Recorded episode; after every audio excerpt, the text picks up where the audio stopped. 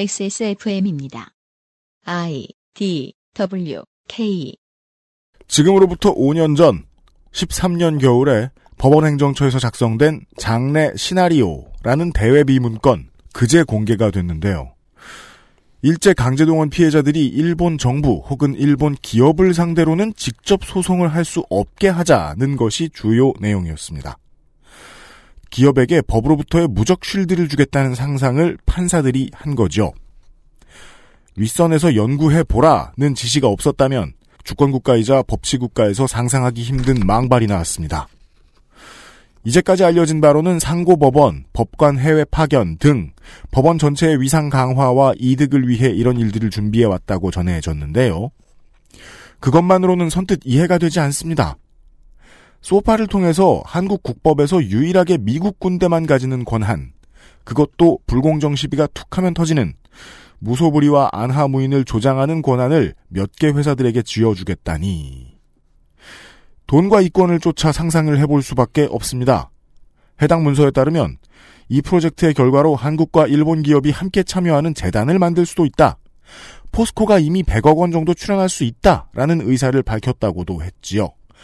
파보면 뭔가 더 나올 것 같습니다. 아무튼.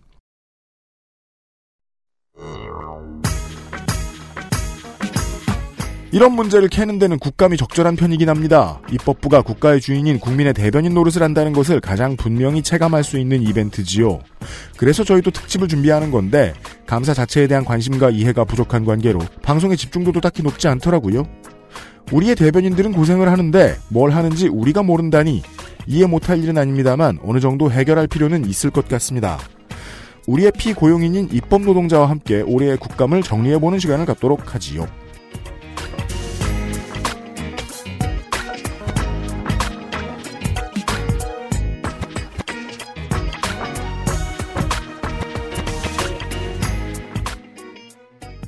지구상의 청취자 여러분 한 주 동안 안녕하셨습니까? 그것은 알기 싫다 첫방 이후 317주차 292회 목요일 순서를 시작합니다. XSFM의 유승균 책임 프로듀서입니다. 2주간의 특집기획 18 국정감사 기록실을 마무리했습니다. 작년하고 패턴이 조금 달라졌는데 일단은 저 말고 어, 우리 위원장하고 덕질 간사가 워낙에 실력을 많이 발휘해 줬습니다. 국감에는 너무너무 많은 소재들이 나오는데 어차피 국민들이 알아듣는 게 중요하니까 몇 개라도 뽑아서 자세히 소개해드리자는 뜻으로 방송 포맷을 조금 바꿔봤습니다. 작년이랑요. 국감이 무엇인지 그 알실 듣고 알았다고 해주신 분들도 계신데 감사드리고요. 뉴스를 먼저 확인을 하신 다음에 광고 후에 올 시즌 국감을 마친 플레이어 한 사람과 함께 시즌을 돌아보도록 하겠습니다. 그것은 알기 싫다는 한 번만 써본 사람은 없는 빅그린 프리미엄 헤어케어, 이탈리아에서 온 케이크 라 파스티체리아, 마구 긁고 노는 케미하우스 애견 매트, 에어비타 더스트 제로에서 도와주고 있습니다. 아, 그리고 2018년 XSFM 가을 겨울 후디가 토요일 오전 11시에 판매됩니다. 저희가 매우 긴장하고 있어요. XSFM입니다. 작지만 강력한 공기청정기 반가워 에어비타 더스트 제로 당신의 식탁은 매일같이 특별한 날. 이탈리아에서 온 케이크 라 파스티체리아. Maestro pasticcere. La pasticceria. 작지만 강력한 공기청정기 반가워 에어비타 더스트 제로 기억하시는 분들이 있겠죠. 이 방송을 들으실 때는 비가 와서 이제 대기가 해소됐을 거라고 하는데, 아, 네, 그러게요. 네, 청취자분들 입장에서 어제 하늘이 어땠는지, 저희들이 지금 보는 거는 정말 심한데요. 어제는 회색이었는데 오늘은 붉으스름해요, 바깥이.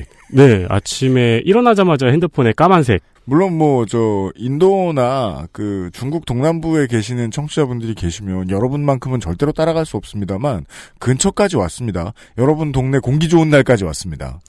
말씀드린 대로 미세먼지가 한반도를 강타하고 있습니다. 네. 이제는 다소 좀 익숙하기도 합니다. 어, 최근에 환경부는 이번 미세먼지가 물러가더라도 내년 6월까지는 고농도 미세먼지의 영향이 이어질 거라는 전망을 내놓았습니다. 그래서 저희가 판매하고 있는 에어비타 더스트 제로. 네. 이 홈쇼핑에서도 한번 나갔었나 보네요. 에어비타 더스트 제로는 미세먼지에서 극초 미세먼지까지 정화가 가능한 제품으로 이 몇 번 말씀드렸지만 필터를 씻을 수 있어요. 네. 필터 교환비가 들지 않습니다. 네. 네, 저도 올해 초에 5만 원 주고 새로 샀거든요, 필터. 매우 경제적이고 또한 작고 아담한 사이즈로 침대 옆에 놓고 쓰기에 좋습니다. 그렇습니다. 여러 번 말씀드렸듯이 역시 이렇게 큰 집에 이거 하나 놓는다고 되는 게 아니고요.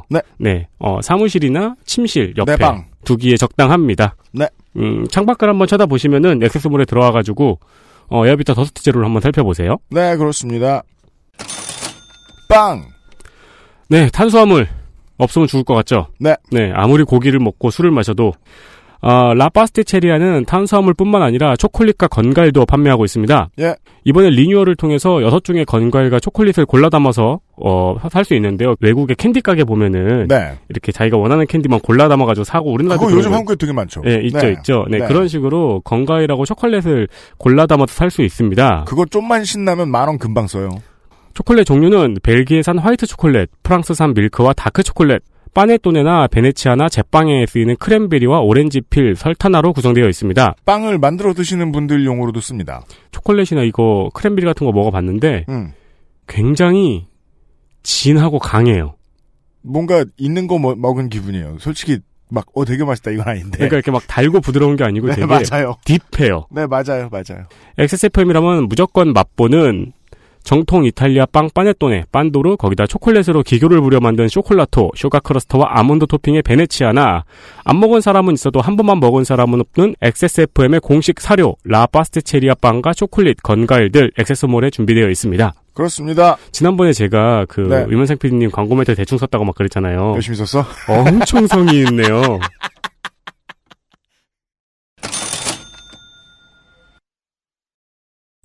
저희들은 국정감사를 밖에서 들여다봤지만은 직접 치르면서 저희 방송을 들으시는 분들도 덜어 계십니다. 아, 모 국가소관 연구기관의 직원께서 그 국감 당시 자리에 계셨나 봐요. 익명을 요구하신 어떤 청취자가 산자위의 한국당 비례 김규환 의원이 전략물자 관리원장을 불러서 직원들은 왜 대통령상 국무총리상 못 받았냐? 위에서 다 먹고 밑에서 왜 안 내려주냐, 밑에는 왜 안 내려주냐라고 뭐라고 했다고. 그래서 국감 대응에 며칠 밤새신 스트레스가 날아갔다는 얘기를 해주셨습니다, 저희에게. 그 외에도, 어, 민생 이슈가 펼쳐지는 장이다 보니까, 저희 방송으로 사립유치원 선생님이나 편의점 점주, 어, 심재철 의원을 성토하시는 웹 개발자 등등, 평소보다 많은 분들이 후기를 보내주셨습니다. 도움 말씀이 크게 도움이 됐고요. 일부는 정치인들에게 전달을 하기도 했습니다. 앞에 말씀드린 대로 아, 우리가 시키는 걸 떠들어야 되는 국민의 피고용인 겸 입법 노동자 한 사람과 함께 이번 국감 시즌을 마무리하는 시간을 오늘 목요일 코너에 가져보도록 하겠습니다. 되는 대로 랜덤하게 섭외를 했는데요. 어, 여기에 걸린 의원 제가 본 기록에 의하면 어, 그 알실에 나온 다섯 번째 그것이 알고 싶다 출연자 민주당 경기 용인정의 표창원 의원이 청취자 여러분을 뵙기 위해 XSFM 스튜디오에 나와 있습니다. 어서 오십시오. 네, 안녕하세요. 국감이 많이 빡세셨는데 네. 국감 끝나면 끝난 대로 지금 몸축나는 일정들이 많이 기다리고 있고 지금도 소화하고 계시죠. 네, 그렇습니다. 용인도 많이 가시고요. 예. 오늘 오전에는 공인 탐정제 도입 토론회 하셨더라고요. 네네. 네. 그거 홍보할 시간 드릴까요? 네, 공인탐정제 셜록 홈즈나 명탐정 코난, 김, 탐정 김전일 음. 같은, 어, 탐정이 우리나라에선 불법이죠.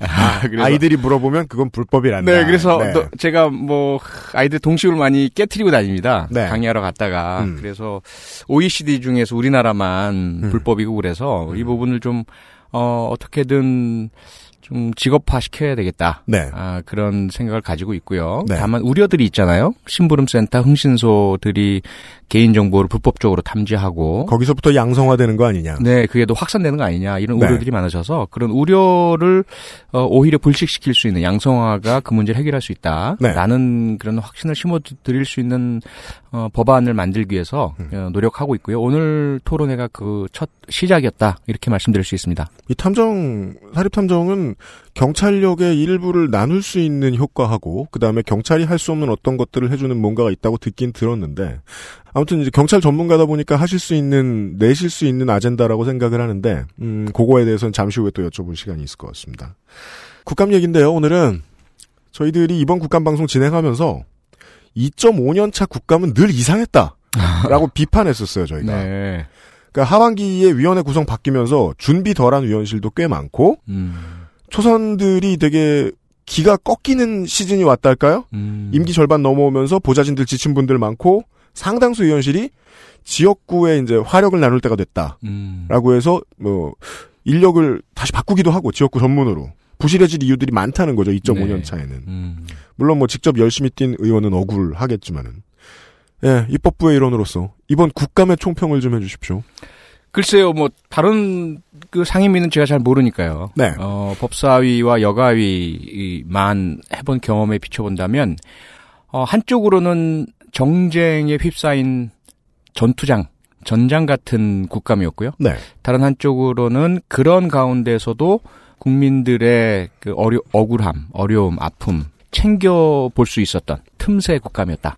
전장하시니까 그런데요. 그 올 국감 계속 보니까 상당수 뭐 저 법사위 아니고도 상당수 상임위가 오전 시간은 한국당이 전날 대통령이 무슨 말을 하면 그 단어 가지고 이 말 잘못됐다 저 말 이상하다 논평을 하다가 네. 이제 흥이 오르면 화를 내다가 네. 더 흥이 오르면 배고파지니까 이제 퇴장하다가 그런 식으로 오전을 다 쓰더라고요 종종. 예. 예. 시간이 좀 많이 아까우셔요. 쓸 것 같아요.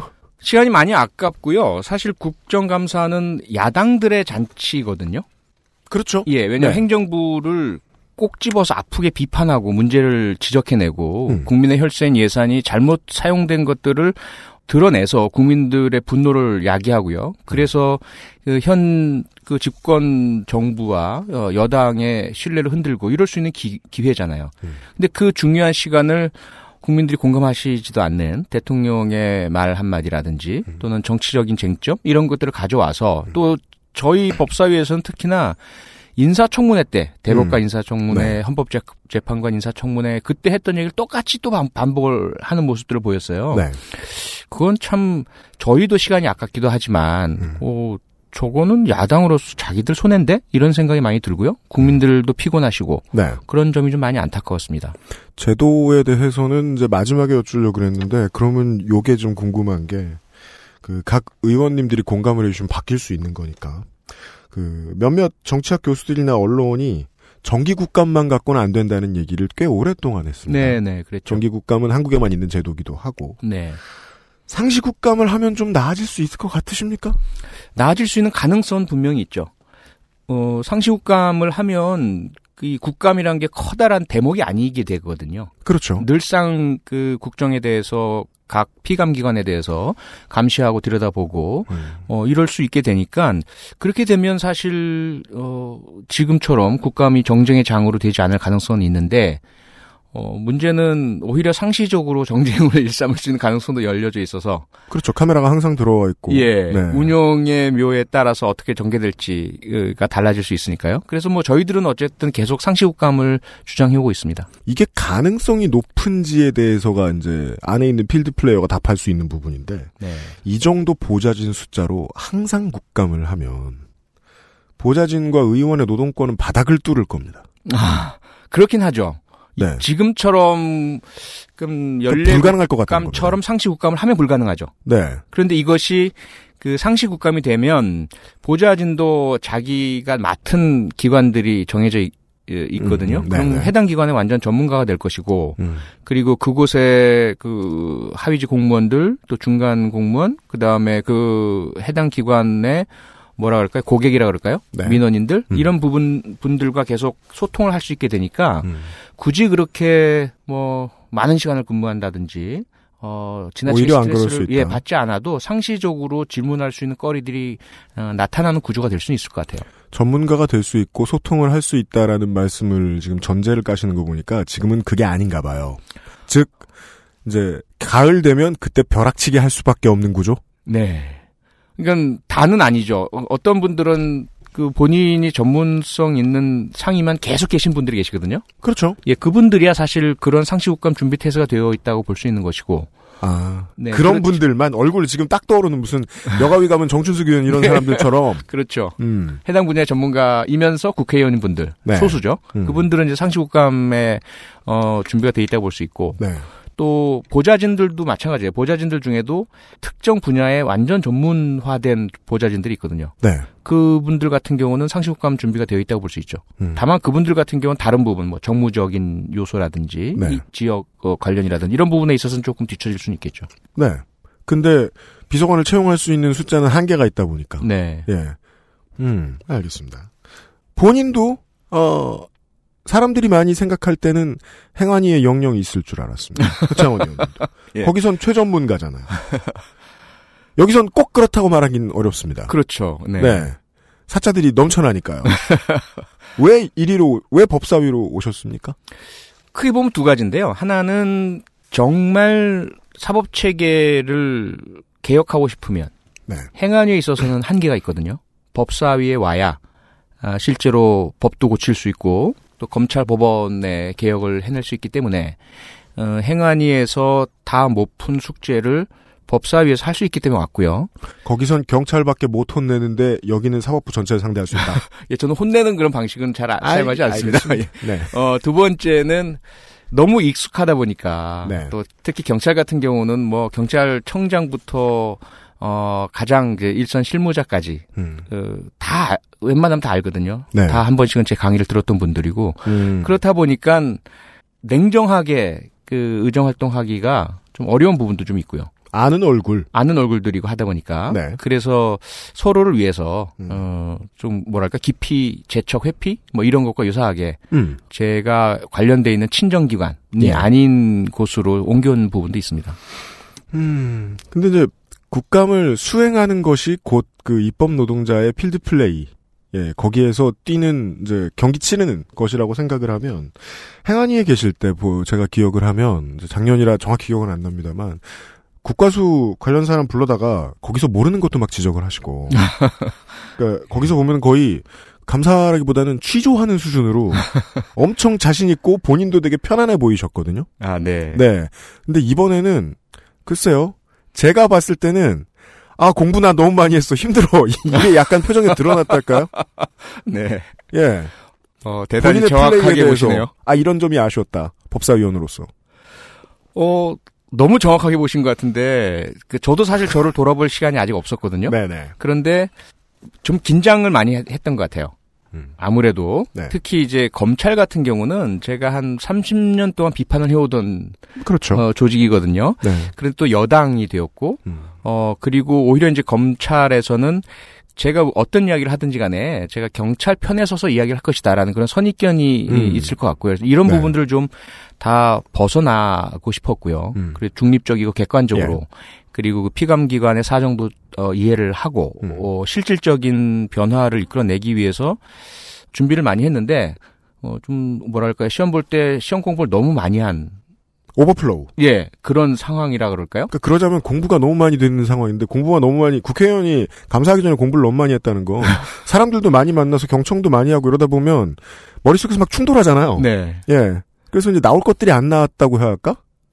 그러니까 충분한 소화, 어, 그러니까 요새 이제 지금 한국 시리즈 야구가 벌어지고 있지 않습니까? 그럼요. 그럼 이제, 어, 정말 베테랑 선수는 완전히 그 자신의 어떤 연습은 음. 어, 평상시에 다 해놓고, 네. 어, 경기장에 들어갔을 때 그 상황에 맞춰서 이렇게 능란한 플레이가 될 수 있잖아요. 박정권. 예, 그런 아주 베테랑 선수들처럼. 거지. 네. 예, 근데 이제, 어, 조금 신인 선수들 같은 경우는 위압당하고, 네. 음. 어, 그래서 내일 잘 쳐야지 하면서 밤새도록 뭐 특타하고. 특타 훈련을 한다든지. 네. 그래서 정작, 어, 경기에 나가서는 너무 긴장해서. 내가 잘 그랬다. 못하는. 올 시즌에. 예. 네. 그래서 지금 제가 혹시라도 이번 법사의 첫 국감 때 네. 그런 그 지나친 긴장 상태에서 행하지 않았을까. 네. 그런 좀 반성적인 평가는 스스로 하고 있습니다. 아직까지 다 들여다보지는 못했고요. 왜냐하면 행안위에서는 본인이 최전문가기도 했고 이미 신인이었지만 슬러거 같은 기록을 내셨는데 그렇다면 행안위에서 하셨을 때하고 법사위에서 하셨을 때하고 다른 점이 뭡니까? 우선은 상대방의 견제가 엄청나게 심했고요. 법사위에서는 예. 그러니까 검찰 출신들 또 음. 네. 판사 출신 이런 분들이 어, 우선 이제 정쟁적인 그 자유한국당에서 음. 네. 어, 음. 막 공격을 하시잖아요. 그러면 일단 제가 준비한 것을 하기 전에 그에 대한 방어를 또 해야 되거든요. 네. 그러다 보면 어, 상당히 좀 경황이 되기도 했었고 음. 서로 좀 흥분해서 말싸움도 좀 하기도 했었고요. 아. 그렇게 하고 난 다음에 제가 준비한 거를 해야 되다 보니까 네. 어, 상당히 좀 힘들고 어려운 부분이 있었고요. 오전에 그날리를 치고 나면 이미 좀 흔들려 있다. 예, 그리고 막 지쳐 버리죠 이미. 예. 네, 내가 온몸이. 가져온 거 풀지도 않았는데. 네. 그게 수군요. 어 그런 한국당에. 부분이 있는 것 같아요. 네. 그러다 보면 이제 시간에 쫓기는 심정이 되거든요. 제가 준비한 게 예를 들어 한 네 가지, 다섯 가지 중요한 질문을 상당히 준비를 많이 해서 왔는데 네. 이미 오전은 싸우느라고 다 보냈어요. 그렇죠. 의사진행 발언하고 뭐 자료 제출 요구하고 그에 대한 뭐 항의 문제 제기하고 오후에 과연 나한테 두 번 올까 세 번 올까 질문 기회가 아, 그럼 한 그거 번에 알수 없죠. 예, 한 번에 7분밖에 안 되고 그럼 저 혼자 하는 게 아니라 상대방 답도 들어야 되고 그러니까 거기서 이제 상당한 좀 시간과의 싸움 어 정신적 에너지가 많이 소모된 것 같아요. 그래서 7분을 줬는데 표창원 의원님이 너무 많이 읽으시더라고요. 답할 시간이 없어. 공부한 건 많지. 그래도 최대한 많이 답을 할 시간을 드렸습니다. 나름대로는. 네. 아, 아, 되게 빨리 읽는 모습이 안타까웠어요. 그, 저렇게 법사위의 야당 의원들의 전투력이 센 기본적인 이유는 정치부 기자들이 모두 다 이해하고 싶, 알- 이해하고 있다시피 법사위가 세기 때문이잖아요. 그렇죠. 법사위가 상원처럼 굴 수 있기 때문이잖아요. 네. 근데 이것 때문에 올 초에 어, 우원식 의원이 법사위에 체계하고 자구심사 기능을 아예 빼버리는 법안을 냈다고 들었었어요. 네, 그렇습니다. 즉 여당이 돼 보니까 법사위에서 야당에 걸려 넘어지는 게 너무 많으니까 힘들다는 거거든요. 민주당은 음, 네. 법사위 야당 의원들도 실제로 그렇게 세게 나오고 그리고 생각하셨을 때 법사위에 힘이 좀 빠질 필요가 있다라는 생각이 드십니까? 네, 그건 저희가 꼭 여당이 되어서뿐만이 아니라 야당 때도 주장을 해왔던 거고요. 네. 또 제가 개인적으로 느낄 때도 두 가지 면에서 특히 그렇거든요. 하나는 법사위에서 자꾸 체계 검, 음, 감사 부분이 있다 보니까 네. 음. 법안만 올라오면 관련 장관을 불러요. 그렇죠. 그러니까 예를 들어 국방위에서 이미 다 그 여야 합의가 끝나서 법사위로 마지막 자꾸 체계 네. 검사를 해서 올라왔는데 음. 그걸 빌미로 해서 해당 장관을 부르거든요. 음. 그럼 해당 장관이 오면 해당 법률이 아니라 음. 현안 질의를 하는 거예요. 왜죠? 왔으니까.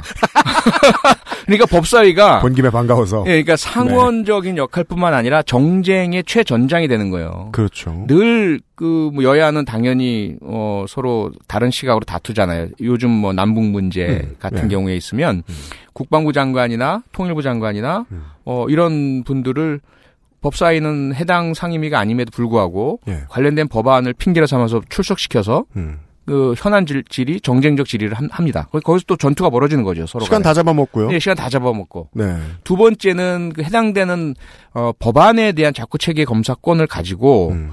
이미 여야 뭐 원내 대표부까지 다 합의된 것을 법사위에서 음. 틀어버리는 거죠.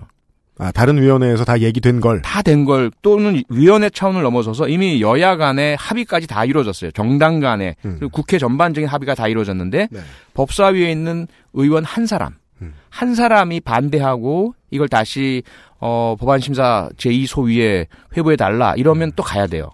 음. 단 한 사람 법사위원 한 그렇죠. 사람의 네. 권한이 그만큼 강하고 음. 어, 국회의 그 이 법안 심사 일정 전체를 좌지우지할 수 있는 상황이거든요. 네. 그래서 과거에 김진태 의원이 공개적으로 그런 얘기를 했거든요. 본인이 혼자 힘으로 음. 뭐 38개인가 40개 법안을 막았다. 이렇게 자랑하기까지 했을 네. 정도니까. 네.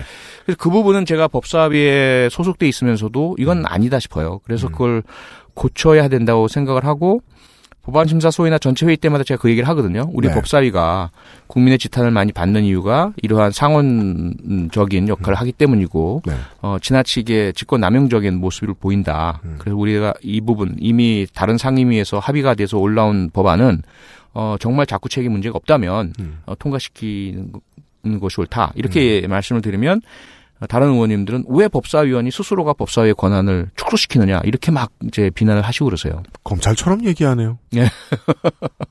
어, 내부에서도 내가 법사위원이니까 이 정도 권한은 가져야 되라는 부심도 있, 있군요. 그런 분위기가 강합니다. 어. 그러니까 굳이 어 입법 등을 통해서 법사위에서 예를 들어 그 권한을 없애버리면 모르겠지만 그때까지는 네. 우리한테 있는 권한인데 음. 뭐하러 그걸 축소시키고 어 행사하지 않으려고 하느냐 이런 분위기가 강한 거죠. 권한이 큰 곳은 카메라가 들어오면 전장으로 발화될 가능성이 더 높고 그렇죠. 따라서 부실할 수도 있는데 부실한 부실한 건 부실한 대로 부실하고 계속해서 힘은 가지고 가겠다. 네. 음, 알겠습니다. 뭐 쓸데없는 질문이지만 아, 야당이 돼도 이 생각은 안 변할 것 같으십니까? 어, 네, 그럼요. 근데 왜냐면 그건- 야당 그건 똑같습니다. 입장에서는 네. 마지막 이제 발목 잡을 수 있는 마지막 무기거든요. 음. 그래도 여전히 법사위의 권한은 좀 내려놓는 게 맞다. 네, 뭐 다른 분은 어떨지 모르겠지만 저는 개인적으로 그렇습니다. 여야를 막론하고 어, 각각의 상임위가 서로 균형되어 있어야 하고 형평성이 있어야 하고 각자 네. 역할을 해야 하지. 그걸 어떤 특정 상임위가 다른 상임위 위에 군림하는 모습. 이거는 저는 여야를 막론하고 옳지 않다고 생각을 합니다. 그럴 거면 상황을 두든지. 네, 네. 차라리. 네. 알겠습니다. 다시 법사위 얘기. 이번 법사위, 법사위 국감은 한다고 하면은 국민들은 당연히 거기에 집중했을 겁니다. 아, 여당의 에너지가 상당 부분 사법농단에 집중되었어야 하지 않을까라고 생각했을, 기대했을 거라고 봅니다. 네. 소기의 목적을 어느 정도 달성했다고 보십니까? 네, 어느 정도는요. 어, 사법농단의 그 디테일한 부분들 파헤쳤고요. 음. 어, 각각의 에, 해당되는 강제징용 어, 판결이라든지 네. 뭐 기코 판, 판결이라든지 네. 어, 그 부분들의 그 피해자들의 음. 그 심정도 대변을 하면서 결과적으로는 탄핵 국정조사 어, 특별재판부 등 대안들에 대한 모색들도 했고요. 네. 물론 국정감사에서 그 부분은 또 그것을 잠시 예, 여쭙겠습니다. 네. 뭐 입법화시키거나 할 수는 없기 때문에 그건 그렇죠. 네, 한계가 있지만 한계 내에서는 충분히 어, 문제 제기하고 들여다보고 또 국민들께 알려드렸다고 생각합니다. 신일본 제철 관련된 얘기로 말할 것 같으면은 국감에서 그 이야기가 오고 간 다음에 다음날 판결, 판결이 났어요. 예, 30일 날. 예. 예. 어, 이 판결이 드디어 난 거죠. 수년을 기다려온. 그렇습니다. 13년 만에 났죠. 예. 네. 근데 좀 이제 그 국회의 기능을 생각하면은 좀 애매하기도 한 게 이건 국감에서 법원을 불러다가 질의를 했기 때문에 이런 판결이 나왔다고 생각하면 또 이상하잖아요. 그러면 사법권에 대한 침해가 될 수도 있죠. 그렇잖아요. 네. 네.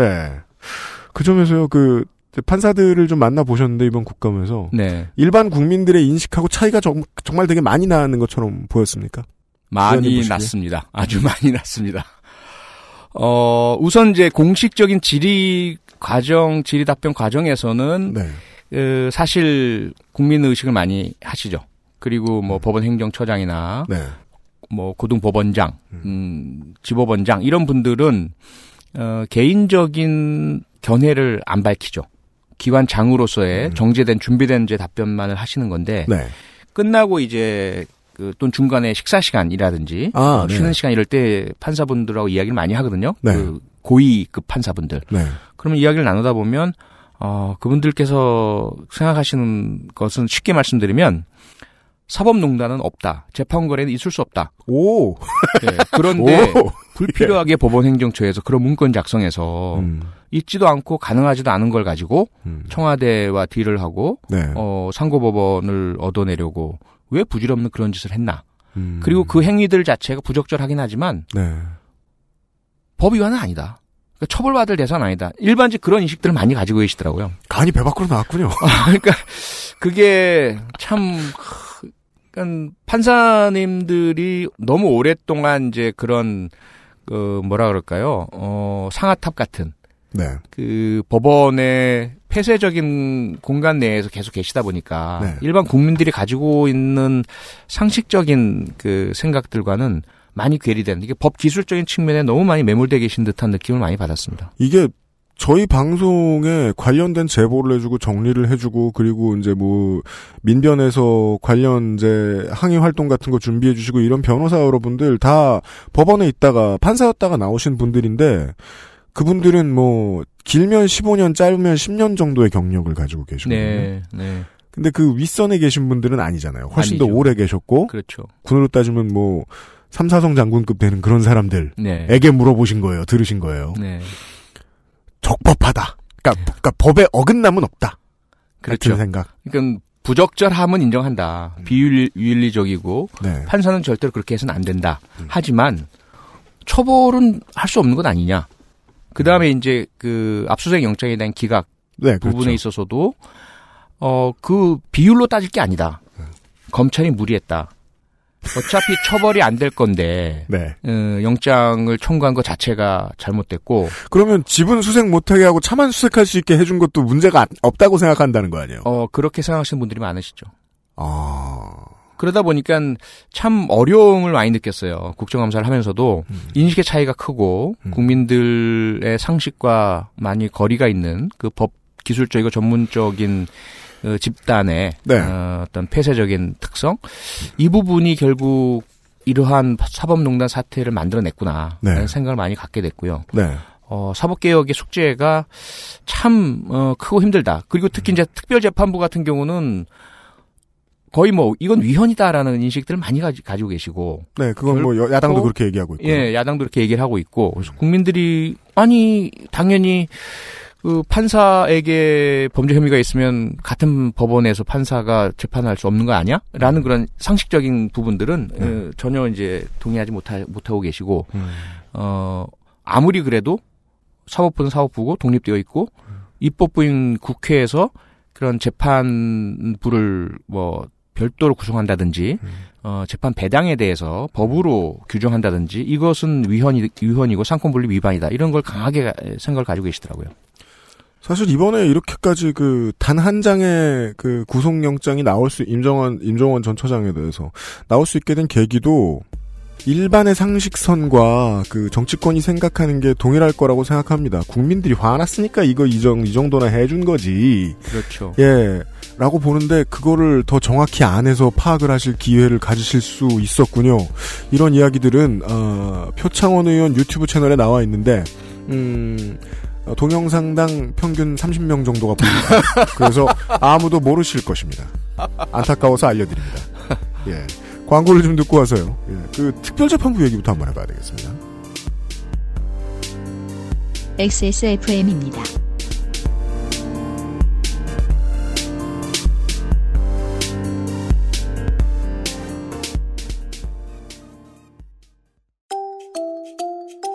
두피도 피부니까 클렌징으로 세안하고 스킨, 로션, 영양크림까지 얼굴에 놓치기 싫은 피부관리 같은 피부인 두피는 잊고 계셨나요? 짜증나고 힘든 일상으로 지친 두피와 모발을 새로워진 빅그린 투쓰리 프리미엄 샴푸에 맡겨주세요 소중한 내 두피와 모발의 변화 잊지 마세요 두피 역시 내 소중한 피부란 사실 두피도 피부니까 빅그린 투쓰리 프리미엄 데일리 스칼프 샴푸 썰페이트 프리 앞면, 뒷면, 측면까지 완벽 방수. 양면 사용으로 다양하게 꾸며보세요. 케미하우스 애견 매트. Maestro pasticcere. La pasticceria. 출근 전에 빤도로 챙겨 먹고 나가니까 맛있고 속도 든든하니까 너무 좋던데. 그치. 천연 재료로 만들어진 빵이라 부대 끼는 것도 없고 참 좋더라고. 이렇게 식탁 위에 계속 놔둬도 되는 거야?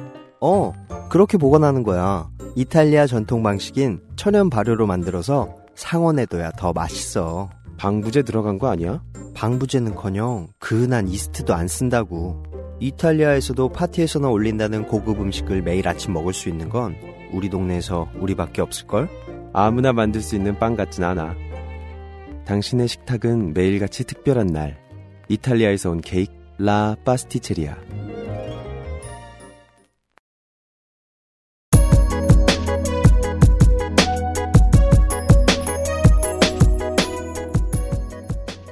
그것은 알기 싫다. 292번째 순서. 목요일 순서입니다. 국감을 정리하는 시간으로 에, 랜덤하게 의원을 모셨는데 그분은 용인정의 표창원 의원입니다.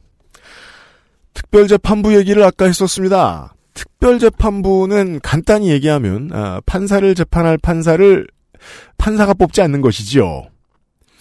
판사가 뽑긴 하는데요. 네, 판사도 어. 뽑고 예, 판사가 뽑는 이게 처음에 출발은 사실은 국민들의 그 일반적인 바램은 현직 판사가 아닌 네, 사람으로서 특별한 그렇죠. 음. 재판부를 구성한다였지만 이것은 우리 헌법과 법률에 위반됩니다. 그래서 불가능하고요. 이게 야당이 많이 하는 얘기잖아요. 위헌 소지가 너무 많다. 예. 그러다 보니까 이제 저희가 이제 박주민 의원이 발의한 법안에 있는 것은 허- 이 헌법에 충실한 법안이에요. 법원 내에 현재 있는 현직 판사들로 구성하되 음. 어, 이번 사법농단과 연루되어 있는 의심을 할 수 있는 분들은 배제시키는. 음. 그래서 공정한 재판을 할 수 있는 어, 특별한 어, 재판부를 1, 2심으로 구성하자. 이것이거든요. 그러니까 사실은 어, 판사분들 현직에 계신 분들이 그대로 재판을 하시는 건데 다만 어떤 분이 이 재판부에 편성되는가는 법원 자체 내에서 기존에 있었던 재판 배당 시스템으로 하면 어, 어, 너무 문제가 많고 의심할 여지가 많고 국민들이 믿지 않으시니까 어, 이런 사법농단에서 완전히 자유로운 분들로 재판부를 구성한다 이것이거든요. 네. 그런데도 이것이 어, 법원이나 야당에서는 헌법 위반이다. 어, 삼, 상권분리 위반이다 이렇게 이제 반대를 하고 계신 거죠. 다른 직장을 생각을 해보면요. 그렇게 어렵지 않은 일일 수도 있습니다. 이 인사관리의 문제인데, 영역인데. 생각컨대 그 직장 안으로 들어가서, 어, 인사권을 가지고 있는 사람, 뭐 주변 사람들이 물어봅니다. 이 회사의 제일 한직 어디예요? 거기 오래 계신 분 누구예요? 뭐 이렇게 뒤져, 뒤져 뒤져가지고. 가정법원에 좀 오래 계셨던 판사라든가. 끊어와가지고. 어렵진 않을 것 같은데? 그건 상식의 영역이고 법의 영역은 아니잖아요. 네. 해낼 수 있을까요? 아, 글쎄요. 일단 두 가지 방법이 있죠. 하나는 어쨌든 야당을 설득해서 네. 어, 빨리 이번 그 사법농단 어, 피의자들이 기소되기 전 혹은 기소 어, 직후에 특별재판부 구성이 가능하도록 빨리 법안을 통과시키는 게 하나의 방법이 있고요. 이 부분은 현재로서는 대단히 어려워 보입니다. 워낙 음. 왜죠? 자유한국당이 완강하게 반대하고 있고 함께 참여하기로 했던 바른미래당이 또 내부에서 의견 왔다 갔다 합니까? 예, 엇갈리면서 거긴 그 당론이 없잖아요. 공동 공동 전선이 흔들려 네. 버리는 자유한국당 이외 모든 정당이 합의했다가 음. 바른미래당이 흔들리는 지금, 지금 상황이 되어 있는 것이고요. 또 다른 어, 방법은 어, 패스트 트랙이라고 해서 그렇죠. 이, 이 국회 선진화법에 따라서 어, 3분의 2 이상의 동의를 얻어서 빨리 음. 신속하게 처리하는 것인데 이 부분 역시 현재 3분의 2. 예 협상의 여지가 하나도 안 보이나요, 한국당은? 현재는 그렇습니다. 음. 그래서 이 부분이 아직까지는 가능성이 없진 않지만 상당히 어려운 상태이고 추가적인 노력들을 계속해야 하고 과연 이제 자유한국당도 결국은 국민의 다수가 실제로 지지하는지 여부에 대해서 좀 생각이 다른 것 같아요. 음. 그 여론조사와는 좀 당내에서? 다르잖아. 예. 네. 어, 예를 들어 이제 그 보수 지지층, 음. 그 자유한국당의 전통적인 지지층 내에서는 어, 특별재판부 반대다라는 인식을 갖고 계신 것 같아요. 음. 근데 그것이 아니다라는 것을 확인하시게 되면 달라지겠죠.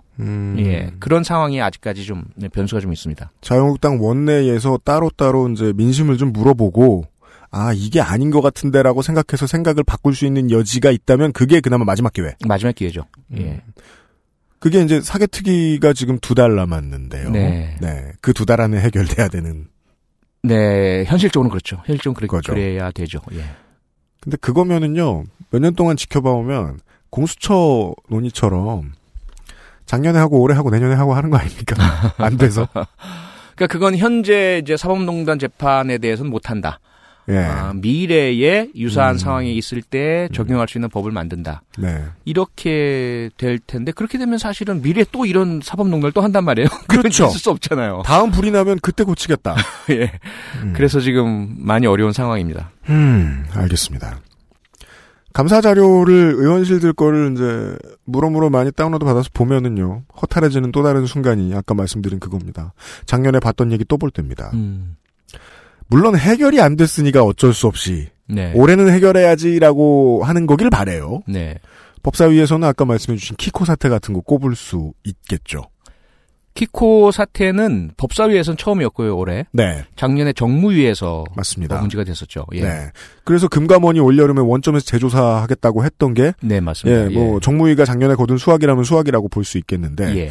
그렇다면은 이제 법사로 넘어왔으니까 네. 실제로 금감위는 의지가 있고 잘하고 있다고 보십니까? 어, 오늘 키코 그 피해자 공동대책위원회에서 저희 아 의- 오늘이요? 예, 저희 의원실에 오셨어요. 네, 어, 지난번 제 질의에 고맙다는 인사를 하겠다고 오셨, 오셨는데요. 이제 중소기업의 네네, 대표들이셨겠죠? 음. 중소기업 그 피해 기업들이죠. 800여 개 기업들이 총 뭐 3조 뭐 그렇죠. 직접 네. 피해고요. 2차적으로 10조까지 피해 입으셨는데 네. 그분들이 오셔서 어 금감원에 대해서는 대단히 그 감사하다는 어 의견을 표시하시더라고요. 아 그래요. 예, 오직 금감원만 음. 어 이번 현 정부 들어와서 원장 바뀌고 키코 사태에 대한 해결을 위해서 적극적으로 일하고 계신다. 네. 그런데 다른 그 지원 체계가 없어서 어 이게 동력이 약해질 우려가 있다. 금감원 말고는 네. 그래서 이제 오늘 제가 다시 그 법사위 예산심의에서 네. 어, 법무부 장관께 네. 법무부 차원에서도 음. 어, 상사 중재의 한 형태로 네. 꼭 뭐 사기죄로 추- 지금 재수사는 다시 시작했거든요. 네. 검찰이 근데 음. 재수사의 방법과는 어, 변론으로 음. 어, 은행들이 그 이 피해 기업들과 좀 중재할 수 있는 음. 어, 서로 윈윈할 수 있는 네. 그런 범정부적인 노력을 금감원과 좀 함께 해주십사 이런 부탁을 드렸고 네.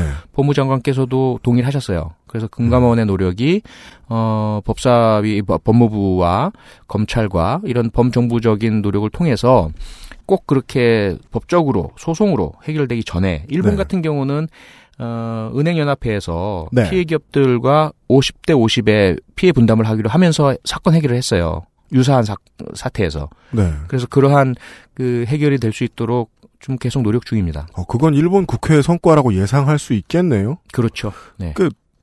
이게 저 심각한 문제인 것이 길게 설명드릴 시간은 없겠습니다만은 이 퀀텀 펀드는 결국 해당 국가의 시장이 이제 뭐 국제적인 문제로 흔들렸을 때 투기 자본이 한 나라를 그냥 들어먹을 수 있는 필살기잖아요. 아, 맞습니다. 이 나- 키코라는 것은 맞습니다. 예. 이게 해결이 안 됐던 우리나라의 배경은 중소기업과의 관계에서 은행이 늘 갑이고 맞습니다. 그리고 불안전 판매를 하는 은행에게 힘이 되어주는 건 암묵적으로는 검찰도 있는 것 같고 음. 바깥에서 공식적으로는 김앤장이 있고 그렇습니다. 예. 예. 예. 적이라고 말하긴 좀 그렇습니다만은 그 걸고 넘어져서 해결해야 될 곳들이 되게 많단 말이에요. 예. 예. 그 당시엔 특히 그 시티은행이 키코 사태에 어, 하나은행 다음으로 두 번째 많은 판매를 했던 은행이거든요. 네. 근데 거기에 그 조윤선 어 이 국정농단의 네. 피의자 중에 한 분이죠. 네. 이분이 시티은행 부행장을 했던 분이에요. 그렇죠. 래서 네. 그 시티은행 어 회장하고 막약한 관계고 음. 그 당시 박근혜 대통령의 방미 사절단 중에 이 시티은행 회장이 포함돼 있었습니다. 맞습니다. 그러다 보니까 금감원, 검찰, 뭐 법원 온 관련된 그 정부 기관들 총동원돼서 음. 이 키코 사태가 일방적으로 은행 측에는 하나도 어, 피해가 맞습니다. 가지 않고 네. 중소기업들만 모두 온전히 100% 피해 부담을 안는 형태로 잘못 어, 처리가 됐죠. 어, 전 세계 이런 예는 우리나라밖에 없습니다. 네. 그러니까 그 과정에서 그 김앤장이 얼마를 벌었는지는 아직 아무도 모르잖아요. 아무도 모르죠. 김앤장은 알, 김앤장만 예. 알겠지만 예. 거기다 그 김현장도 조윤선 당시 수석의 남편이 있는 음. 그렇죠. 어, 루펌이기도 하고 대한민국 최고이기도 하고 네.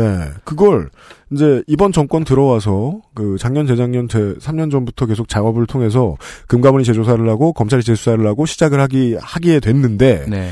이게 이제 그 어, 국감 이후에 바뀐 점들로 저는 보였거든요. 네. 이번에 이제 관련 질의를 표창원 의원님이 해주신 것도 어, 금감원에 힘을 실어주기 위해서 일부러 준비하신 건가요? 금감원에도 힘을 실어주고요. 네. 어, 법사위나 범정부적으로 좀 관심을 가져달라는 그런 의미였고요. 네. 법원에서도 어, 이 국정농단, 아, 사법농단 관련된 문건이 2014년 2월 이후 것만 공개가 되어 있거든요. 네. 근데 키코 사태는 2013년 9월 20, 26일 날 대법원 팔- 판결이었고 맞습니다. 그 즈음해서 무수한 어, 청와대와 대법원 사이에서의 음. 예, 연락이 있었던 것으로 의심이 됩니다. 네. 그래서 대법원에서도 음. 어, 이번 국감에서 키코 사태 문제를 음. 제기함으로써 2014년 2월 이전 어, 국- 어, 사법농단 관련 문건을 공개해 달라는 음. 그런 요청을 또 제가 한 것이죠. 여당 의원들은 이렇게 실제로 행정부가 기존에 정한 개혁 드라이브가 있으면 거기에 힘을 실어주는 질의를 많이 해야 하는 편이죠. 해야 하죠. 네. 어, 네. 함께 어쨌든 같은 목적 하에서 네. 어, 사회의 개혁을 하고 문제 해결을 하고 이렇게 예, 해나가기 때문에 여당 의원의 할 일은 네 네. 일단 기본적으로 그렇죠. 하지만 그렇다고 해서 무조건은 아니고요. 아, 네, 그렇죠. 네네. 네. 그러니까 제가 뭐 효과 있는 척 얘기를 많이 해드렸습니다만 실제로 효과가 많이 있는 겁니까? 여당이 칭찬해주고 밀어주고 이거 더하면 물론 이렇게는 얘기 안 하지만 예산도 배정해주겠다 뭐 이런 식으로 하면 아 글쎄요. 어쨌든 뭐 야당의 동의 없이는 할 수 있는 게 아무것도 없는 게 국회다 보니까 네 어떤 사기 진작 이런 것들은 좀 도움이 되죠. 정부 부처에서 도움이 행하는 안 된다는 얘기인데 또 하나는 이제 네. 오해 해소라 그럴까요? 아 예. 예, 그 야당에서도 일단 무조건적인 그냥 그 공격인 경우도 있지만 네. 때로는 오해에 기반된 반대가 있는 경우도 있거든요. 음, 그럼요. 어, 예를 들면 낙하산이라든지 또는 어, 사실은 전 정권에서 해오던 것인데 마치 지, 금 정권에서 정치적인 처음 하는 욕구를 것처럼. 하는, 것, 예, 하는 것인 것처럼 그런 부분들은 이제 저희가 적극적으로 사례도 어, 이야기를 하고 음. 연혁도 이야기하고 논리도 네. 이야기하면서 야당의 그런 어, 반대가 그 중단되거나 또는 어 변화된 이런 모습들도 많이 보고요. 네. 그럴 경우에는 이제 각 정부 부처에서 해내, 해내가는 개혁 드라이브가 힘을 좀 받죠. 여당의 주요 구실들 중에 하나입니다. 아, 그러면 야당 얘기 많이 하셨으니까 위원회 내의 야당과의 관계에 대한 질문입니다. 아, 이건 이제 본심 위주로 나가면 효과적일 것 같아요. 여상규 위원장한테 하고 싶은 말이 있으면 길게 하십시오. 시간을 드리겠습니다. 아니 저는 하고 싶은 말 다 했어요. 공개적으로. 그 아니 왜냐면은 그렇게 훈훈한 장면이 없었어요 이번에 그 국감 보면서 법사위에서 예. 말을 죽어라 못하게 하더라고요 위원장께서 예. 네할 말 다 하셨어요 어, 그러니까 저는 이제 기본적으로 평소에는 위원장님에 대해서 대단한 그 존중을 합니다. 그리고 저에게 이제 발언 기회 주실 때마다 감사합니다 위원장님 네. 하고 그리고 이제 위원장님의 그런 그 진행에 대해서 어 이렇게 뭐랄까요 표현이 칭찬이라고 하면 저희가 좀 무례하지만 어쨌든 뭐, 뭐어 이렇게 존중하는 표현도 많이 하고요. 네. 그런데 그 너무 아쉬울 때가 있죠. 네 그때가 그냥 꼭 두 가지인데요. 음. 하나는 어 위원장은 이 당적을 뭐, 뭐 국회장처럼 벗는 건 아니지만 그래도 음. 중립적이고 객관적인 회의 진행에 의무가 있잖아요. 네. 그런데 어 자유한국당이 좀 당에서 그 추진하는 어 정부 공격이라든지 네. 당에서 함께 그 관심을 기울이는 주제라든지 이런 것에 대해서는 음.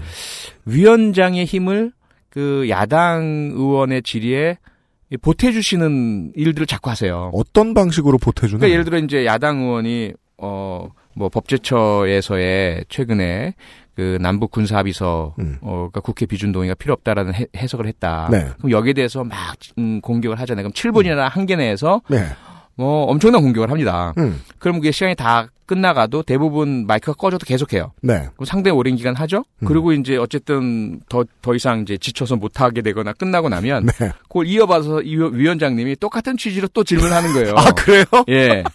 아 그런 방식이구나 예, 그래서 그거는 그것도 이제 처음에 한두 번은 뭐 그렇다 음. 고 싶, 지만 이게 자꾸 반복되시니까 네 제가 이제 항의를 했어요. 음. 어, 의사진행 발언을 통해서 항의하고 그러니까 이제 위원장이 화를 막 내시고 버럭 화를 내시고 그랬죠 네 어, 위원회 진행은 위원장이 합니다 이렇게 얘기하시고 음. 그래서 아니 위원장이 하시지만 그건 중립성과 객관성 유지해야 될- 되는 거 아닙니까? 그럼 막 그럼 내가 무슨 중립성이 뭐 위반했어요? 뭐 이렇게 이제 그렇죠 고- 고성이 오고 가는 일들이 몇 번 있었어요. 네 그게 하나고 또 하나는 이제 음. 판사 출신이시잖아요. 네. 그래서 법원에 대한 이제 보호 의식이 강하신 것 같아요. 아 인양 아 뭐네 그래서 이제 인양반이 좀 도와줬을 수도 있다 심정적으로 예. 그러니까 저희가 막 사법농단에 대해서 막 질의를 하고 그러면 그거 역시 그냥 못- 못 보고 넘어가시는 거죠. 네 위원장으로서 음. 어, 확인할 게 있다고 하면서 또 이제 그, 그, 뭐 법원 행정처장 음, 음. 등에게 사법농단이 있다는 거야 없다는 거야 이런 식으로 이제 음. 거의 없다는 답을 강요하는 듯한 아. 이런 이제 모습들이 많이 보이시고 네 그러니까 거기에서 이제 그럼 또 저희들은 아니 위원장님 그러시면 어떡합니까 이렇게 하면 이제 어 위원장으로서 이럴 권한이 있는 거예요 뭐 이런 부분들이 음. 자꾸 반복되다 보니까 그게 아쉬운 거죠 이 두 가지만 좀 어, 좀 이렇게 고쳐주시면 음. 참으로 훌륭한 위원장으로 존경을 해드릴 텐데 그 부분 너무 한국당의 아쉽습니다. 입장에서는 그 사회권의 묘를 아주 잘 쓰고 있는 거군요. 그렇죠 사회권을 상당히 잘 활용하고 계신 거죠 그러니까 행안위하고 비교를 해보셨을 때 전에 계시던 네 어, 위원은 다른 당 위원장한테 이렇게 당하고만 있어야 되나요? 잘 쓸 방법이 없나요 전혀? 어, 나름대로 저희도 최선을 다하고 있죠. 그러니까 앞서 예. 말씀드린 것처럼, 어, 일단 저는 평상시에는 이제 위원장님께 상당히 공손하게 하고, 음. 네. 그리고 예의 지키고, 존중해 드리고, 또 사석에서도 많이 이제, 그, 어, 예의를 많이 제가 지킵니다. 평소에 잘해줄 필요가 평소- 있다. 예, 그래서 일단 한마디라도 호감이 더안 있어요. 잘리려면, 예, 네. 위원장님이 저에 대해서 호감이 있다고 저는 생- 개인적으로 생각을 해요. 네, 그리고 나서 이제 그런 몇몇 지나친 경우나 음. 너무 이제 야당적인 모습을 보이실 때 네. 어, 또 이제 강하게 항의를 하고, 음. 그러면 그 다음에 한동안은 또 상당히 이제 안 좋아졌다가. 자제를 하시는 모습을 저희들이 봐요. 네. 그래서 저는 나름대로, 나름대로 최선을 다하죠. 그래서 그런 음. 방법을 통해서라도 어쨌든 회의가 최대한 좀 원만하게 진행될 수 있도록. 인간관계도 정치의 일부잖아요. 어떻게 그럼요. 보면 가장 중요한 일부라서 네. 어, 뭐 국감 아니라 다른 상임위원 때 다- 때도 마찬가지겠습니다만은 평상시에 무조건 잘해준다. 네, 그럼요. 한 타석이라도 더 받으려면 예. 아, 알겠습니다. 중요한 스킬입니다. 예. 겸임이에 대한 질문을 예. 해드려야 되겠습니다. 네. 저희가 좀, 어, 많이 얘기를 했었는데요. 저희 그 국감 본방 때도요. 여가위 어떻는지에 대해서. 그, 물론 의원님들 다들 준비 많이 하셨고, 여가위 담당하는 보좌관님들도 공부 많이 하셨고, 그랬어요.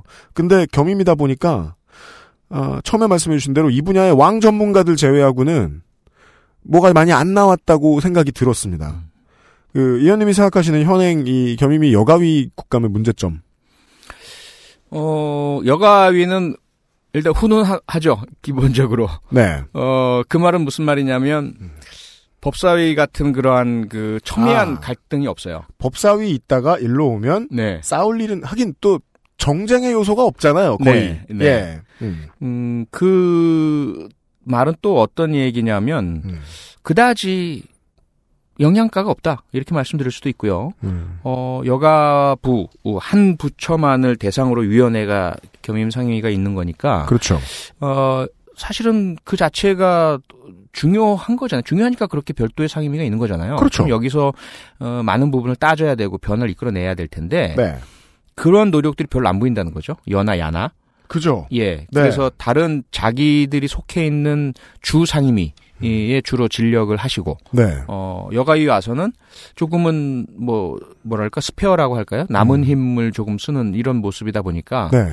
대단히 중요하잖아요. 네. 그런데 그 상대적으로 덜 어, 중요하게 여겨지고 있다. 네. 그리고 일부 특히 이제 야당 의원님들 중에는 이번에도 어떤 일이 있었냐면 네. 그래도 여가위잖아요. 여가위에 왔는데 이종명 의원 말씀하신 거죠. 그거 알, 알고 계시네요? 어, 제일 재밌었어요. 네. 그러니까 한국당의 의중이 너무 궁금했고 왜 저런 사람을 꽂았느냐. 그리고 한국당도 옵스 할 것 같아요. 저럴 줄은 몰랐다.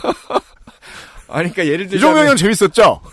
예. 아, 그러니까 그 여가위에 와서 우리나라의 그 어, 여성에 대해서 너무 지나치게 네. 어 그런 우대가 이루어지고 있고 남성이 역차별 당하는 거 아니에요. 이렇게 말씀하시는 건 좀 아니잖아요. 네. 근데 그러다 보니까 이제 오히려 여가부 장관님이 역으로 아니 용감하십니다. 그렇죠. 어떻게 여가위에서 그런 이야기를 하십니까? 이렇게 할 정도니까. 네. 그러니까 여가위가 왜 있는지 뭘 하는 데인지에 대한 인식이 없이 전혀 모르고 들어온. 예, 오시는 분들도 계시다는 거죠. 예.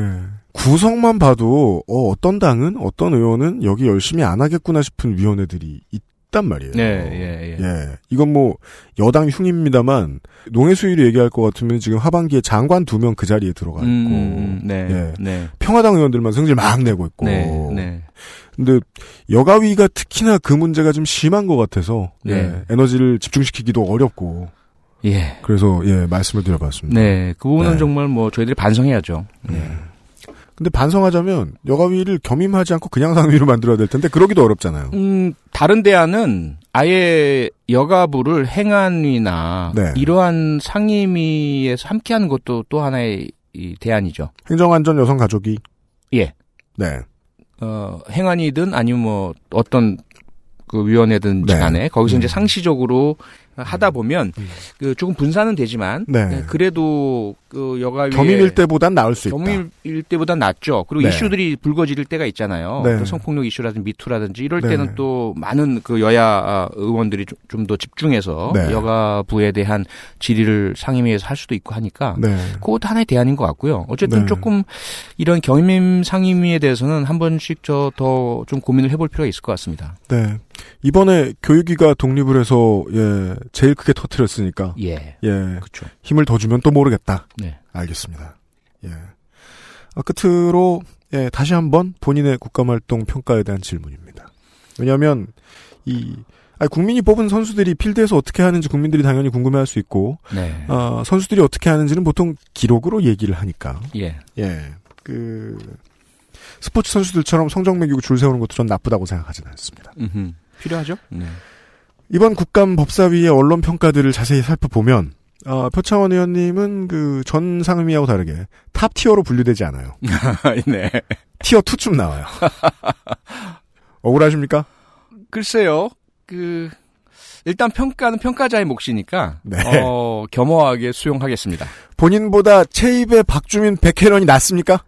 어, 나온 면이 있죠. 그분들 열심히 하시고. 네. 네. 어 잘하시네.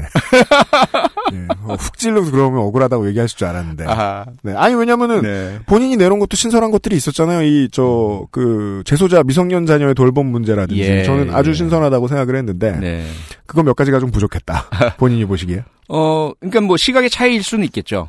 저는 우선 개인 회생 네. 어, 채무를 지고 갚지 못하시고 계시다가 네. 법원의 그 조정 결정에 따라서 변제 기간 정하고 음. 회생을 하시는 분들 이번에 법 개정으로 그 기한이 이제 5년에서 3년으로 단축됐는데 네. 거기에 이제 각 지방 보험별로 차별적으로 과거 사건에 적용을 하느냐 마느냐 이렇게 엇갈리는 부분들이 문자로 저, 저에게 이- 이 요청이 들어왔었어요. 어느 지역 회생법원으로 들어가느냐에 따라서 예. 예 운명이 달라지는. 음. 운명이 달라지는 차별 지역 차별이 있는 거죠. 네. 그런 부분들 법원에서 계속 질의를 했고 네. 그 교정 공무원들 처우 개선이라든지 그리고 강제징용 문제도 그렇고 네. 어 키코 문제도 그렇고 나름대로 이제 꼭 필요한 것들을 했다고 느끼지만 네. 그게 이제 국민 다수가 아닌 해당되는 어, 대상자분들만 음. 교정 공무원들 또는 네. 개인회생 관련자분들 이분들만 이제 고마워하신다면 음. 어 제가 언론에서 평가가 낮아도 음. 어 그분들께는 그래 도움을 드렸으니까 네. 어, 그것으로 만족하겠습니다. 아 우리 의원실은 잘했는데. 네. 음. 그 장악력이 좀 모자랐다. 네. 어, 그러니까 우리 보좌관들은 정말 열심히 했거든요. 그러니까 나도 네, 제- 박용진 의원실만큼 제가 할 수 있었는데 그런 아닙니다, 억울함 아닙니다. 아닙니까? 예, 네. 예. 어, 이 완전히 스타죠. 뭐 박용진 의원 이번 국감이 낳은 최고의 스타고. 이제 얼굴을 못 봐요. 예, 너무 보기 바쁘셔서. 네. 예. 알겠습니다. 예. 아, 필드 플레이어들이, 예, 무슨 고생을 하고, 아, 어떤 생각을 하는지를 좀 들어보기 위해서, 한 시간 더 국감 얘기를 좀 나눠보았습니다. 아, 예, 표창원 의원이었고요 그, 끝으로, 기흥과 죽전의 청취자 여러분께 인사를 좀 하십시오. 네, 동백, 청덕, 구성, 어, 죽전, 보정, 마북. 그 순 청취자 게리맨더링. 예, 여러분. 왜 그렇게 돼 아, 있어? 네, 자주 찾아뵙지 못해서 죄송하고요. 늘 이 바쁜 국정 현안 중에도 언제나 우리 지역 민들의 행복, 어, 네. 또 교통 문제 해소, 불편 해소 등을 위해서 열심히 뛰고 있으니까요. 너무 어, 섭섭해하지 마시고요. 다음에 뵐 게 있을 때 또 따뜻하게 뵙겠습니다. 고맙습니다. 백군기 시장한테도 인사하세요. 백공기 시장님, 예, 네. 요새 많이 힘들어 하시는데 네. 힘내십시오. 화이팅. 알겠습니다.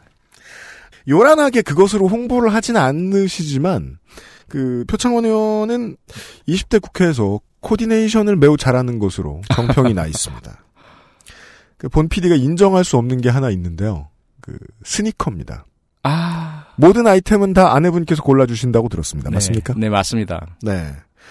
아, 그런데 그 패셔니스타는 그 스니커는 하이탑이라고 생각합니다. 완성이죠. 마지막. 네. 네.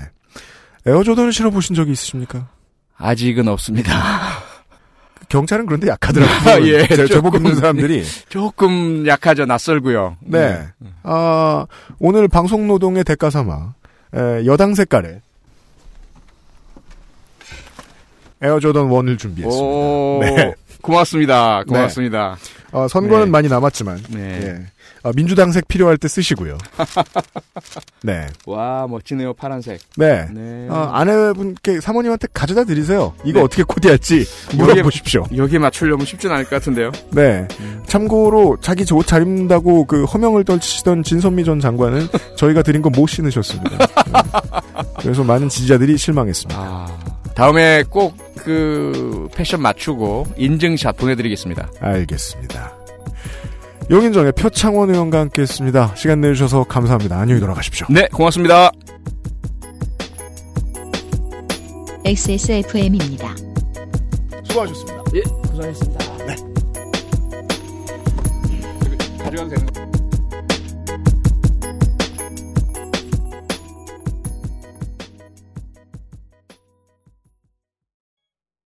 작지만 강력한 공기청정기. 반가워. 에어비타 더스트 제로.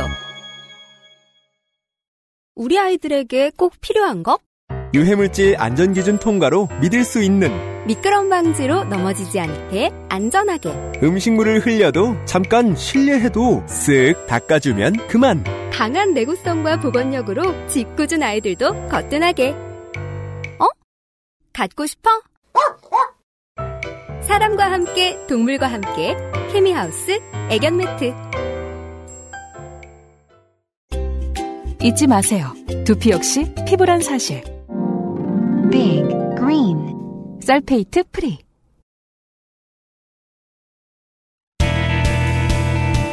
뉴스 라운드업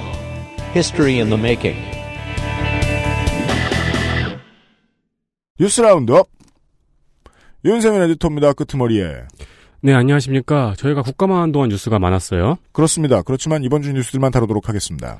네, 11월 17일 강화문에 가시면은 대집회가 예고되어 있습니다. 네. 이번 주말이, 아, 다음 주말이네요. 그리고 유튜브 채널 대개설 시대가 예고되었습니다. 스페인 가서 유튜브 만들고, 인도 가서 유튜브 만들고, 네. 그런 게 아닙니다. 네. 아무 데서나 만들 것입니다. 그 한국에서요. 네. 음, 한국에서 모두가 유튜브를 개설하는 시대가 예고되었습니다. 네.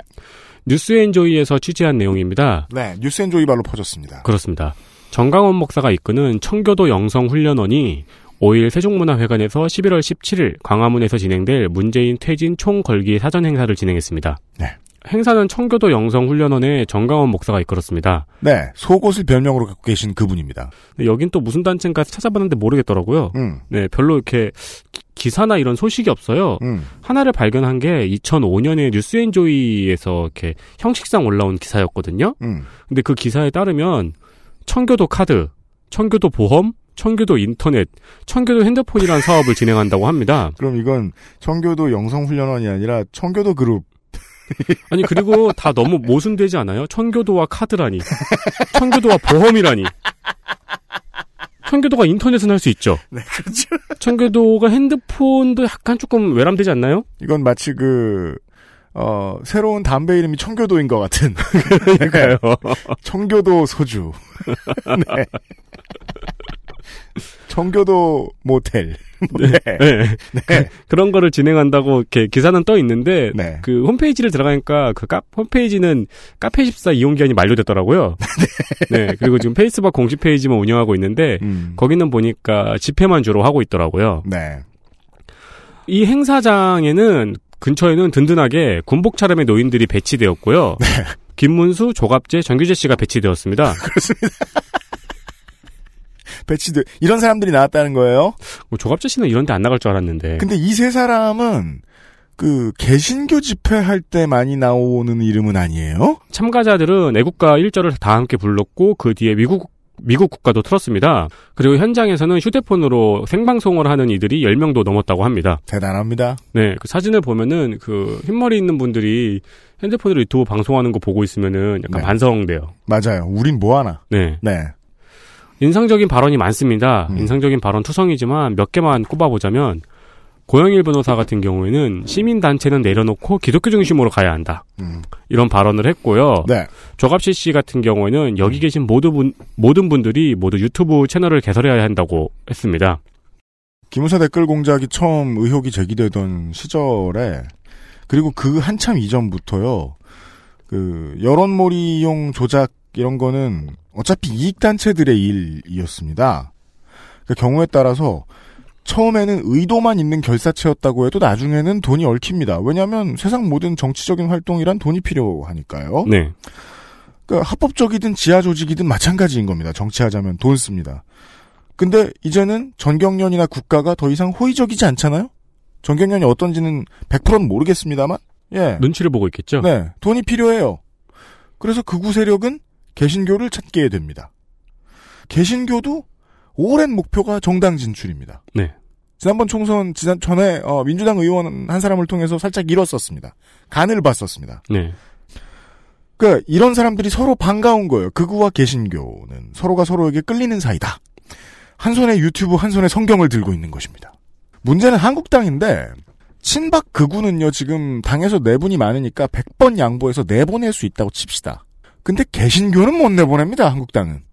근데 이 둘이 합쳤어요. 아 한국당의 미래가 암담하다. 다음 보시죠. 군검 합동수사단이 내란 음모 혐의로 기소됐던 조현천 전 기무사령관을 기소 중지 처분했습니다. 조현천 전 기무사령관 얘기입니다. 이 기소 중지는 피의자, 피의자의 소재를 파악할 수 없어서 피의자의 신원을 확보할 때까지 수사를 중지하는 처분입니다. 현재 미국에 가 있는 조현천의 소재를 파악하지 못했다는 의미죠. 네, 미국엔 가 있어. 어느 나라인지는 알겠는데. 합수단에서는 가능한 모든 방법을 통해서 조현천 전 사령관의 소재를 파악하려고 하는 중입니다. 이 모든 방법이란 건 지난달부터 여권 여권 무효화 조치도 했고요. 네. 그리고 인터폴에 수배 요청도 하고 체류 자격 취소 절차도 진행 중입니다. 또 이 피의자에 대한 기소 중지 처분이 내려짐에 따라서 참고인이었던 박근혜 전 대통령, 황교안 전 대통령 권한대행, 김관진 전 국가안보실장, 한민구 전 국방장관에 대해서도 참고인 중지 처분됐습니다. 피 기소된 그러니까 범인으로 보고 있는 사람을 못 찾았기 때문에 참고인을 붙들어맬 이유가 없 이유가 없어지고 법적인 근거가 사라진다는 얘기고요. 네. 이 사건을 뭐라고 부르면 제일 쉬울까요? 내란 음모 사건이잖아요. 네. 네. 그 저참고인들이 입을 열게 하기 위해서라도 조현천을 잡아오는 게 필수고 처음이자 마지막인데 어, 처음부터 되게 잡기 힘들었습니다. 7월부터 이 합수단이 활동을 시작했습니다. 7월 13일이었나 14일이었나 뭐 그랬던 걸로 기억하는데 시작하자마자 쉽지 않을 것 같으니까 한 번 바로 연장을 받아요. 한 달 기한이었는데 네. 걱정했던 거는 지금 조현천 장군이 지금 미국을 떠돌고 있는데 어딘가 그 로키 산맥 어딘가에 숨어 있는데 짱박혀 있는데 여권을 무효화 시켜야 되는데 여권 무효화 시키는 건 무조건 두 달이 넘게 걸립니다. 음. 그리고 두 달이 넘게 걸린다는 건 말이 두 달 넘게지 두 달 훨씬 넘게 걸릴 수 있다는 거거든요. 두 달 되는 것도 못 본 것 같습니다. 네. 근데 체포영장이 나온 게 9월 중순입니다. 이때부터 여권 무효화 절차에 들어갈 수 있는데 그럼 두 달 최소 기한이 11월 중순이에요. 지금 11월이 넘었죠? 수사 종료 기한은 11월 17일입니다. 그리고 7월 달부터 시작했다고 말씀드렸죠? 세 번 정도 연장할 수 있는데 그 카드를 다 쓴 겁니다. 그러니까 뭐 아예 못 잡는 건 아니고 합동수사단 말고 딴 데서 하면 되긴 되는데 힘은 떨어지죠. 다음은 생활노동 뉴스입니다. 네, CJ 대한통운 대전 물류센터에서 지난 8월에 아르바이트를 하던 청년이 감전으로 사망하는 일이 있었죠. 같은 곳에서 지난달에 택배 상하차 작업을 하던 하청업체 직원이 트레일러에 치여 숨지는 사건이 일어났습니다. 이에 노동부는 대전 물류센터에 운영 중지 명령을 내렸습니다. 또 지난 8월에는 옥천 물류센터에서도 노동자가 상하차 작업 중 쓰러져서 사망한 사고가 있었습니다. 그러니까 3개월 동안 CJ 물류센터에서만 3건의 사망 사고가 일어난 거죠. 택배노조와 공공운수연맹 택배노동조합은 CJ 본사 앞에서 기자회견을 열고 위험을 외주화시킨 CJ의 책임을 물었습니다. 이 택배기사님들도 이게 뭐 개인 사업자라고는 하는데 또 CJ와 계약이 되어 있는 게 아니에요. 네, CJ와 계약이 되어 있는 외주업체와 계약이 되었기 때문에 우리가 익숙하죠. 이런 다단계 형식으로 CJ의 책임이 점점 더 멀어져가는 과정이요. 예. 그래서 CJ는 택배노조와의 교섭을 계속 모른 척하고 있습니다. 네. 그리고 노조에 가입한 택배기사에게 물량을 할당하지 않는 방식으로 차별을 가하는 노조의 발표도 있었습니다. 고용노동부는 내일부터 CJ 대한통운의 기획근로감독을 실시할 예정인데요. 택배노조는 이미 8월 감전사고로 특별 근로감독을 했기 때문에 어, 이번에 기획근로감독의 실효성에 의문을 제기하고 있습니다. 자세한 내용을 다 얘기를 해 드렸으니까요, 에디터가.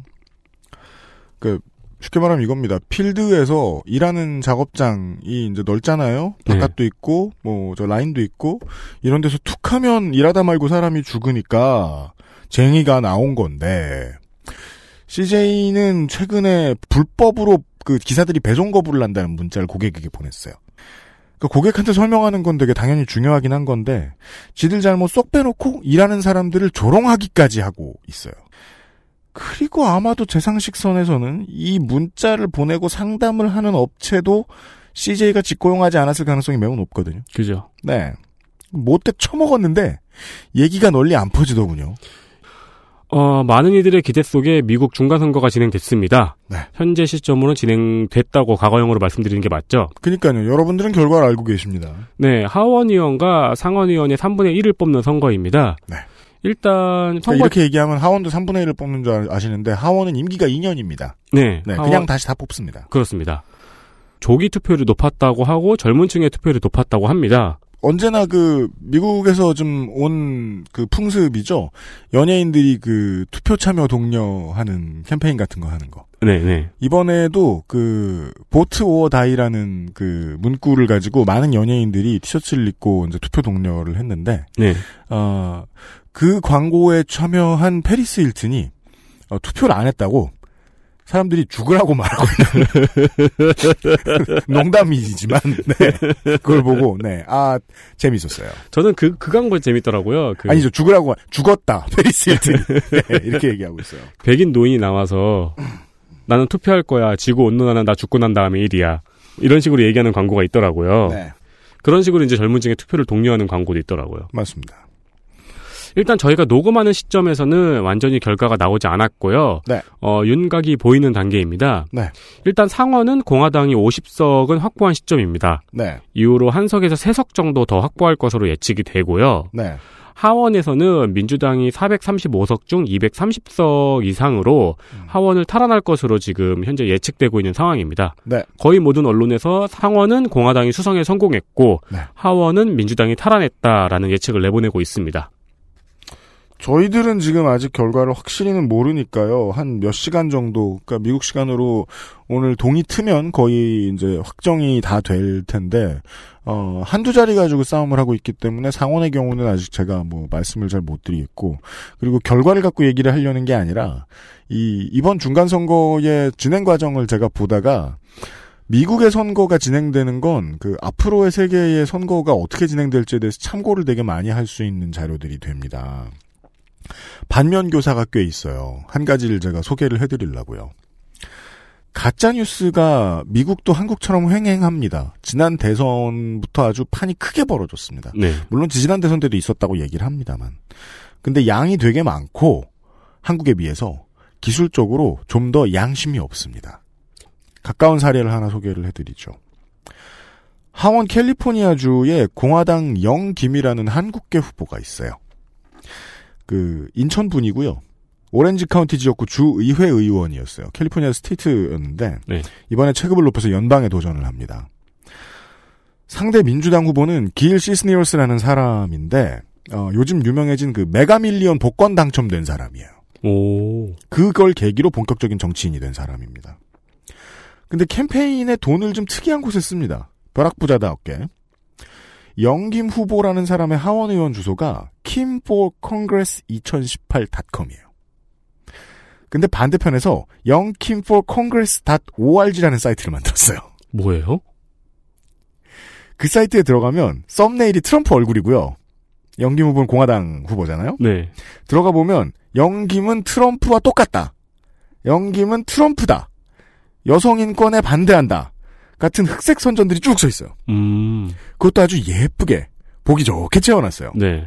정말 사이트인 것처럼 멀리서 보면 그 다른 지역구들이나 이제 중앙 그 전체 그 이번 중간 선거를 아우르고 있는 사이트들 뒤져보면요 이렇게 사실이 아닌 얘기를 그 특정 당에 대한 비방만 모아가지고 원래 있던 언론사인 것처럼 전달하고 있는 갑자기 생긴 언론사 사이트들도 상당히 있습니다. 음, 그 다 유지 아니에요? 아, 미국은 그런 부분에 있어서 상당 부분 언제나 표현의 자유 쪽 손을 들어주죠. 음. 예, 저도 그게 옳다고 보는 사람이긴 한데요. 아무튼 당연히 이런 사이트들은 유튜브도 있고요, 페북도 있고요, 인스타그램 페이지도 운영을 합니다. 네. 예. 그러니까 우리의 미래가 보인다 하지 않을 수 없습니다. 네. 아까 처음에 설명드렸던 뉴스하고 마찬가지로. 네. 그 궁금하신 분들은 미국에 친척 있으면 물어보십시오. 예. 이게 얼마나 심한지. 신천지 같네요, 약간. 뭐가요? 그 신천지 바로 알기 사이트가 있으니까 네. 신천지 진짜 바로 알기 사이트로 덮고. 에디터 내일 만나요. 네. 여기까지가 2018년 11월 두 번째 목요일에 그것은 알기 싫다였습니다. 내일 이 시간에 국감에 나왔던 또 다른 이슈 하나로 찾아뵙도록 하겠습니다. 방송 저희 청취자분들 중에 상당히 많은 분들이 이쪽 업계에 종사하는 분들인 것으로 알고 있습니다. 관련된 노동 이슈를 좀 얘기해 보지요. 이번 주말 2시간에 다시 찾아뵙도록 하겠습니다. 유승균 PD였습니다. XSFM입니다. I D W K